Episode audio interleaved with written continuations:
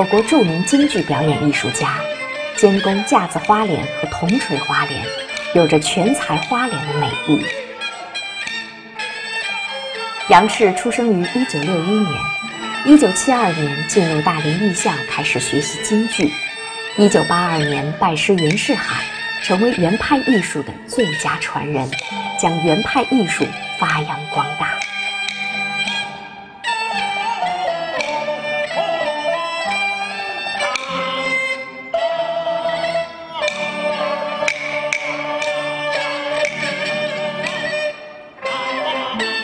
杨赤在几十年的艺术生涯中取得了辉煌的个人艺术成就，他将中国戏剧梅花奖、京剧梅兰芳金奖、文化部文华优秀表演奖、白玉兰奖等众多国家级大奖统统收入囊中。而在大连这座城市的文化艺术领域里，杨赤给予了京剧这门传统艺术一种和城市息息相关的文化诠释。他带领着大连京剧院从低谷中走出，一步一步坚实而稳健地塑造了属于一座城市的艺术荣耀。现在的杨氏还在舞台上，还在舞台下，还在生活里，心系京剧，情系大连。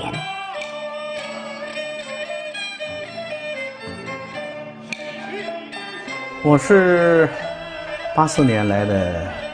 从艺四十五年了，嗯，十岁开始，今年五十五，四十五。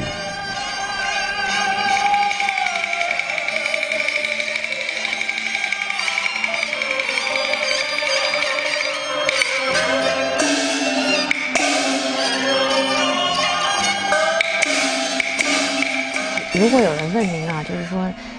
您对这个京剧，或者说对京剧院这种感情，您会怎么来形容？感觉就是我的家，甚至比家还重要。京剧院的利益，大连京剧院的利益，就是我杨氏心目中的最高利益。呃，其实呢，如果要是没有这种情感的支撑啊，恐怕也不会坚持到现在。嗯，也可能早就离开大连了。因为有时候呢，说句心里话，从事艺术的人呐，他首先他想到的是什么呢？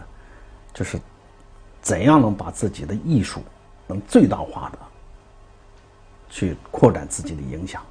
那么这种想法无疑是那就是京津沪，对不对？对。所以说呢，这些年，特别是在跟国家京剧院。北京京院这这些我们这些师哥师弟们啊，呃，朋友们一块合作演出的时候，呃，多多少少也流露出一种羡慕，就是人家是国家大剧院，是吧？无论是人家的排练的这个这个平台，嗯，他的这个综合艺术上的支撑，那都是我们大内剧院所无法比拟的。呃，直到现在心里还是有一点，呃，纠结，嗯。但是呢，这种纠结呢，是难以抵挡，就是这些年我对大连京医院所倾注的这些心血，哎。其实就像您说的，作为一个艺术家来说呢，他从内心是最渴望他的表演艺术可以在舞台上。被最大化，能够让更多人看见、听见、欣赏到。所以当年有那么多的单位向您发出橄榄枝，您是怎么衡量的？最后都会放弃呢？不可否认，真的是这样。就是一个演员说你在一座城市，呃，怎么才能体现你的价值？就是，就是你的存在感，方方面面，从老百姓到市委书记。对杨赤，都是给予很大的关注和支持。其实这种东西啊，我个人觉得很重要。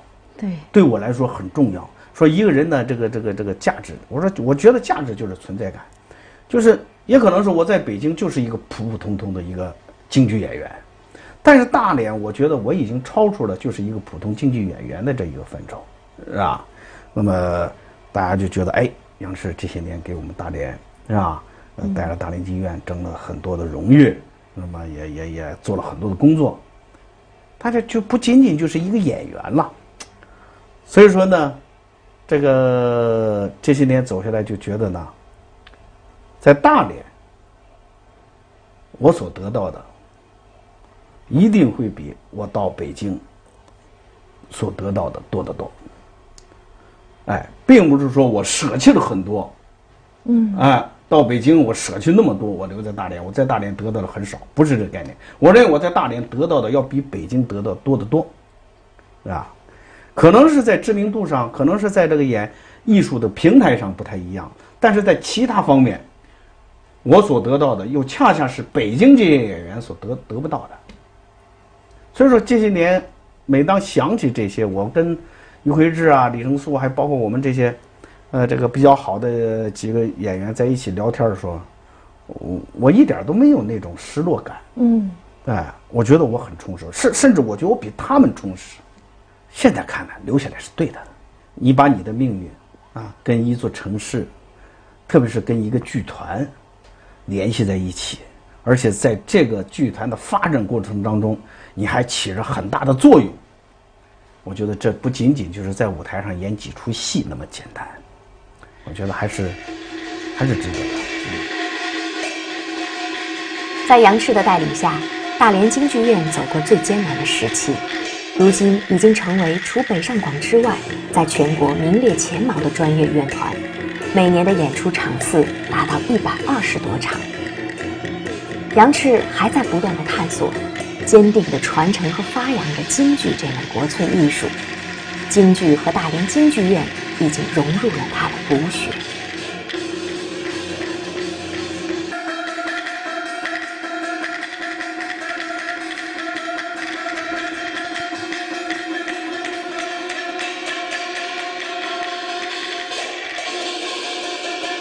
当您从一个演员过渡到一个院团的。领军者的身份的时候，可能会不会在您身上更多的要承担着，可能要带动整个院团去发展、去推动大连的京剧事业的一个发展？你会觉得身上的担子很重吗？是，就是刚刚当团长之那那个时候，零零年前后吧，那个时候，那个时候压力非常大，啊，那个时候呢，因为一个是剧团的状况不是太好，那么那个时候剧团确实经常是为开工资，啊。那么，那么，那没有着落是吧？这就去拉赞助啊，然后包括这个这个请朋友来吃饭呐，这个这个这个这个这个，怎么这这这反正包场啊，这就你成天的就是在这里头。所以说那个时候呢，感觉压力非常大，也感觉非常累。那个时候有一段时间可以说几乎放弃了我在舞台上的呃呃演出。我那个时候在舞台上演出，经常会出现什么情况呢？比如我们京剧都有在每一段唱之前有一个小过门嘛，嗯，哎，在这过门都都胡琴都开始拉的时候呢，我还想不起我我要张嘴我唱的是什么，脑子是空白的，非常吓人。那一刹那在舞台上，那真是汗都出来了。我经常会出现这样的情况，啊，我管理这个剧院，我就是凭着我一种的责任和一种感情，啊，而那个时候呢。更加摸不着头绪，刚开始是吧？因为就是从一个演员到到了这个这个，一下子带着这么多人，就是这个啊，去去面对那么多的困难。在您接手京剧院的时候，是不是整个剧团处在一个非常低谷的状态？嗯，那是一个什么样的一个情况？哎呦，那个时候真是很困难。我给你举一个很很让我这个这个终身难忘的例子啊！我当团长第一年。正好我是我记得我是十二月当的团长，嗯，过了年就春节嘛，嗯，春节之后呢，春节之前领导不得都得到老干部、老艺术家走访嘛，嗯，哎，那个时候呢，我是第一年走访，是吧？带着我们办公室的人，我说我们先到这个岁数最大的这个老师家，是吧？哎，我们不按级别来，我们按照岁数。那个时候，我知有我们有一位叫拉拉拉金湖的这个这个池德才老师，他那个时候就将近九十岁了，哦，哎，那这老先生呢？因为他我在大连艺校，他就是我的老师，他这就就是我们这个乐队的老师嘛。用他的话讲，是吧？是看着我长大起来的，从小看着呢。所以那天呢，头一天就到他那儿去了。一进门，老爷子就是手里就拿着一摞这个医药费报销单呐，说杨彻，我看着你长大的，嗯，你当团长，我最高兴，我非常高兴，是吧？这个有个事儿，他说我今年快九十了，我这里头啊。能有将近两万块钱的医药费，我不是让你马上给我报，是吧？我希望呢，能在我临死之前给我报了。他这话说的一点，因为他们已经，我当团长之前，他们已经有三四年没报过一分钱的医药费。当时剧院就困难到这种程度，都是，那都是这这这著名的京剧的这个这个这老前辈啊。当时我就一。一句话都说说不出来了，我我我我也不知道，我应该是表态，肯定能给你报销也好，还是我就我就不会说了。那可能现在还会白话两句，那个时候就完全一下子就就就哑口无言。坐一会儿我就离开了。第二家我就没去，因为什么？我知道第二家仍然是一摞的这个医药费在这等着你。嗯。就是那个时候，我们大连京剧院有几十位老前辈的医药费，好几年都没报了。上任就是这么一个，啊，更甭说我们这个这个这个每个月的饷钱都不知道在哪儿呢。就是就这种事情，对我的这个那个时候的压力是非常非常的大。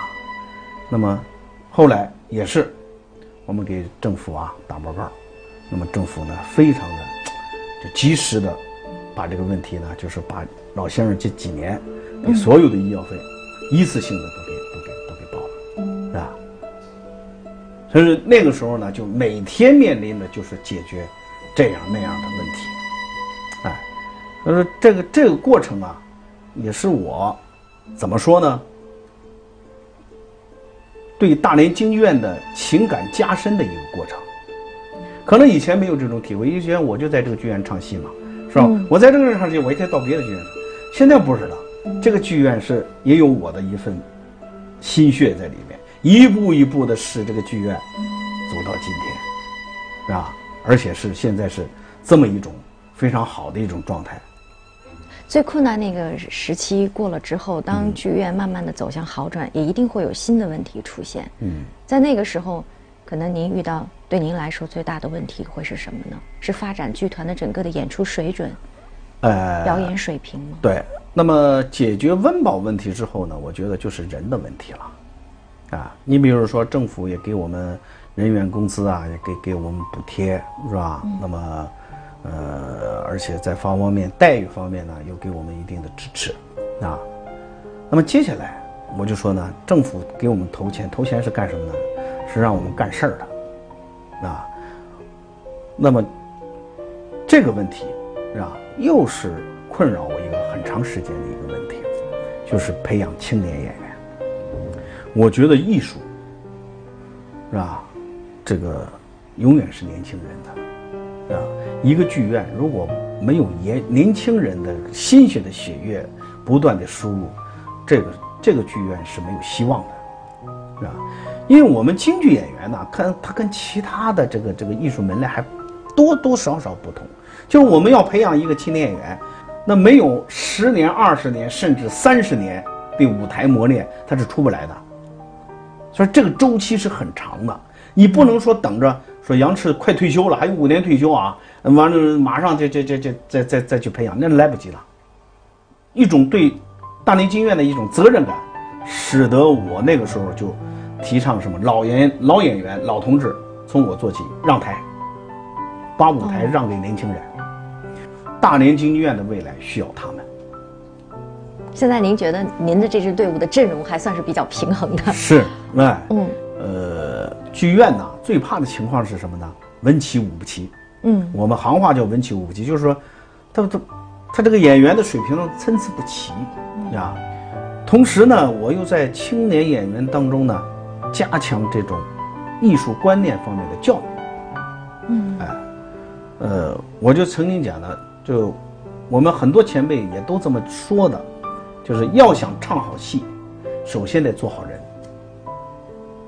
我就跟我们院里青年人讲，我说以前我对这句话我根本不屑一顾，那唱唱戏嘛，台上你就把功练好了，嗓子这个跟头你翻翻的漂漂亮亮的，它与做人有啥关系？哎，现在随着年龄的增长，啊，随着自己的艺术不断的这个这个这个丰富，越来越感觉到，你没有一个正确的一个世界观，没有一个正确的一个心态。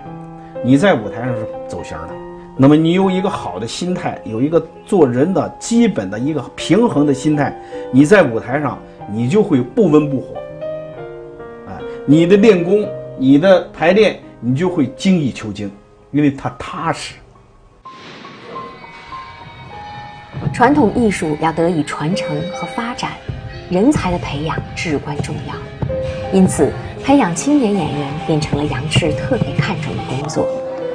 现在的大连京剧院阵容齐整，涌现出一大批优秀的青年演员：杨成、胡家博、杨鹏程、王默、任思源、薛野、张宝月、赵越、胡鹏、刘小龙、高仓健等等。他们已经成为日常演出的主要力量。这不仅传承了京剧未来的发展。更是让传统艺术符合了时代发展的需要，让更多的戏迷接受更多的演员。就像您刚才说的，培养一个青年演员是要花时间的。嗯，那他成名成角也是需要漫长时间的积累。嗯，可是刚好呢，与现在这个大的社会的时代或者是背景呢，会有很多矛盾的地方。就是说，那我们大连京剧院是怎么能够让这些青年演员能够专心的？去演好戏，能够让他们踏踏实实的在艺术领域里面做他们该做的。嗯，呃，你刚才说这个问题啊，确实是我们整个京剧界，包括戏剧界、艺术界所面临的一个最主要的问题，就是好像是我们跟这个社会是脱节的。我们大连京剧院有时候我大家感觉的就是。有有些青年演员跟跟我说说院长，我们出去跟跟朋友聊天我们感觉我们是是是另外一个时代的人，人家说那些有时候我们都听不懂，是吧？就是这个时代人们这个信息量太太大了，生活的节奏太快，哎，这个社会的变革也非常快。那么京剧仍然是，它是这样一种，是吧？天天练功，啊，练十年二十年，还还还不还不。没没没没怎么地儿的这这这这种这种苦工，是吧？怎么能守得住？这是我们所有，包括不仅仅是年轻人，包括我们，嗯，真的是这样，啊。那么说现在这个问题解决了，我觉得没有解决，但是只能是解决。我说的我所说的就是没有从根本上去解决，而且我我认为也解决不了，是吧？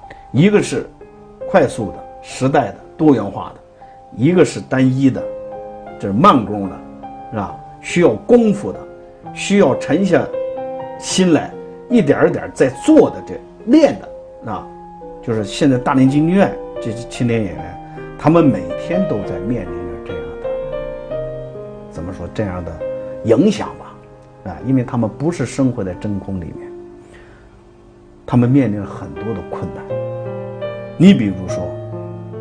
我们大连京剧院现在，呃，男演员很多都没有，都找不到老婆，没人跟，没人跟什么，挣的少，没有房，更没有车。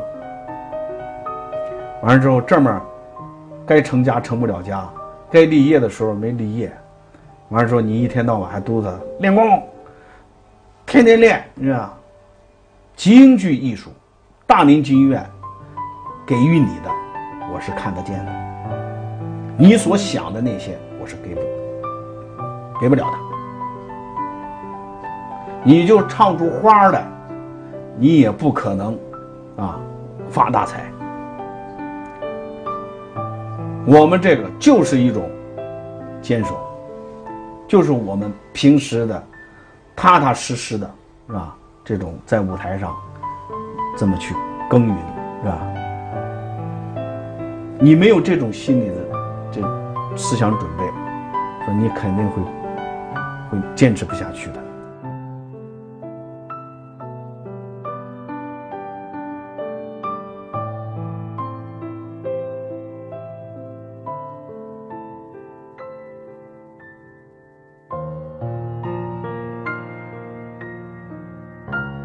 在呢，我觉得，呃，也并不是像人们所想象的那么惨。我觉得大连京剧院现在青年演员的生活啊，比上不足，比下有余。其实呢，我我经常有时候想，现在这个社会谁容易，谁都不容易。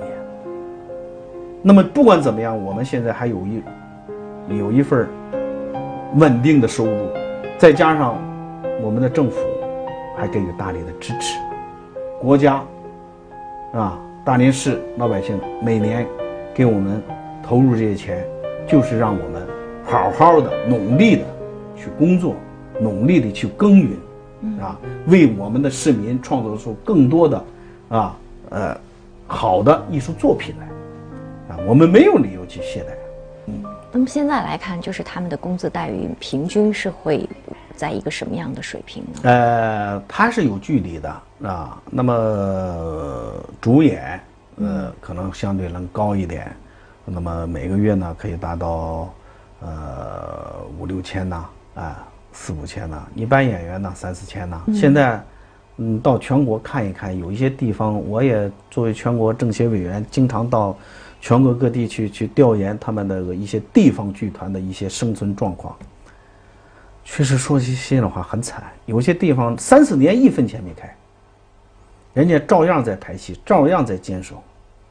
我们这个时代是需要传统艺术，那传统艺术，你说坚守啊，或者是传承发扬，光靠那种信念其实远远不够的。嗯。那杨老师，您觉得就是对于传统文化的这种传承和发展，需不需要有一种与时俱进？是怎么样能够跟这个社会能够？更好的，或者是更紧密的融合，也会让大家觉得在物质上也是满足的，会有更专注的一个精力，我投入到对传统文化的一个学习和发展的过程当中呢？怎么能让京剧啊跟时代结合起来？我觉得这是一个喊了几十年的一个课题。从梅兰芳梅大师那个时候，戏剧改革就开始，大家就开始关注，就是你京剧这这门艺术好。但是你怎么能跟这个时代融合起来？你怎么能随着时代的进步发展？那么这是一个很大的一个一呃一一个题。我们有一段时间，我们排了大量的这个这个这个新编戏。这些新编戏呢，可以这么说，呃，从音乐到舞美到舞台，完全是现代化的大制作。场面宏大，嗯，呃，好像文化部做过统计，改革开放以后，我们排了能有将近七千多出新编历史戏，七千多出新编戏。现在在剧场里面没有一出是在日常的演出当中出现的，啊，我们现在很多排的新编的这个这个这个这个京剧，不不姓京，那就是叫话剧加唱。比跟话剧一样，但是呢，就是只不过中间他要唱两段。京剧的那些程式化，京剧的那些表演手段，完全没有了。所以说，排出这样的戏，新观众不愿意看，老观众更不愿意看。所以说，现在导致现在在剧场里演出的，仍然是这些传统经典的古字老戏。嗯，所以京剧艺术呢，它是一个呃比较艺术。其实大家就觉得，怎么京剧怎么能一出戏能唱二百年呢？哎，其实他没明白，这就是京剧所独有的艺术魅力。看四郎探母，他这一辈子可以说能看上百次了。戏里的台词儿，甭说剧情，台词儿他都倒背如流。但是来了演员，他还要看，他看的是什么？他看的是这个演员，他演的这个铁镜公主，跟那个演员演的铁镜公主，他有什么不同？他是一个比较艺术。嗯，那留得住这部分观众，甚至是一小批观众，那这些观众他们的年纪也会越来越大。对于这些年轻的观众，会不会有什么样的一个引导，也能够让他们成为后来的这一批一直在坚守、一直在关注京剧的这些忠实的观众呢？嗯，呃，其实现在年轻人啊，喜欢京剧的也不少。我觉得国务院呃发布的那个二十一条，其中有一个就是说，让我们的孩子。一年至少看一看一场京剧，看一场戏。嗯，我觉得这个这个我听了完这个我非常兴奋，我就觉得这这个是很很了不起的事情。什么叫普及？你普及首先你得让我们的孩子接触到这个东西，他从来都接触不到。你说你怎么还普及？你上哪儿怎么去普及呢？我到一些学大学去演出或者讲呃讲京剧课时，他们就说我从长这么大，我从来没看过一场京剧。二十多岁了，我没看过一场。非常高兴的是，我们大连这几年啊，我们财政设立专项资金呐，下农村进校园，嗯，哎，那么从今年开始呢，我们又呃这个专门为京剧进这个这个中小学，给他们演出京剧专场设立了资金。在大连已经开始了吗？开始，大连已经开始，就是说会组织这些中小学生来红旗大舞台，嗯，然后来看演出。我们是呢，呃，学校有条件的，他们现在学校条件都非常好，有些礼堂啊，嗯，哎，我们就到礼堂去演，因为他在这个比较方便嘛。嗯，那么有一些学校条件呃不太好的，或者是没有礼堂的，我们可以请他们到红旗大舞台来来来看演出。学生们看京剧啊，并不是像有些校长们所想象的说学生们不爱看，看的非常好。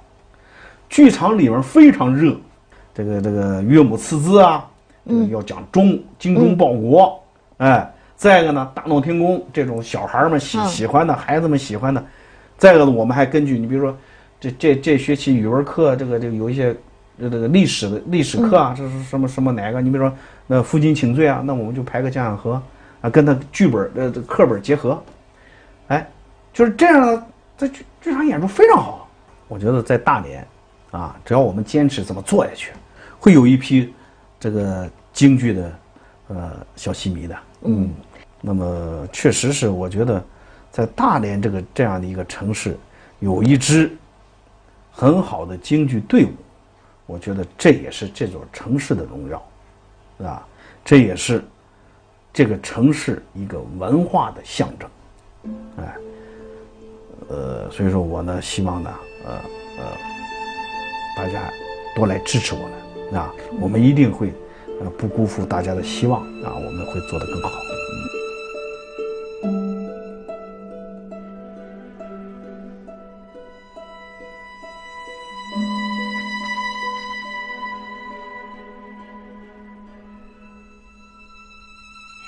个人需要有种精气神，一座城市需要有种文化气质。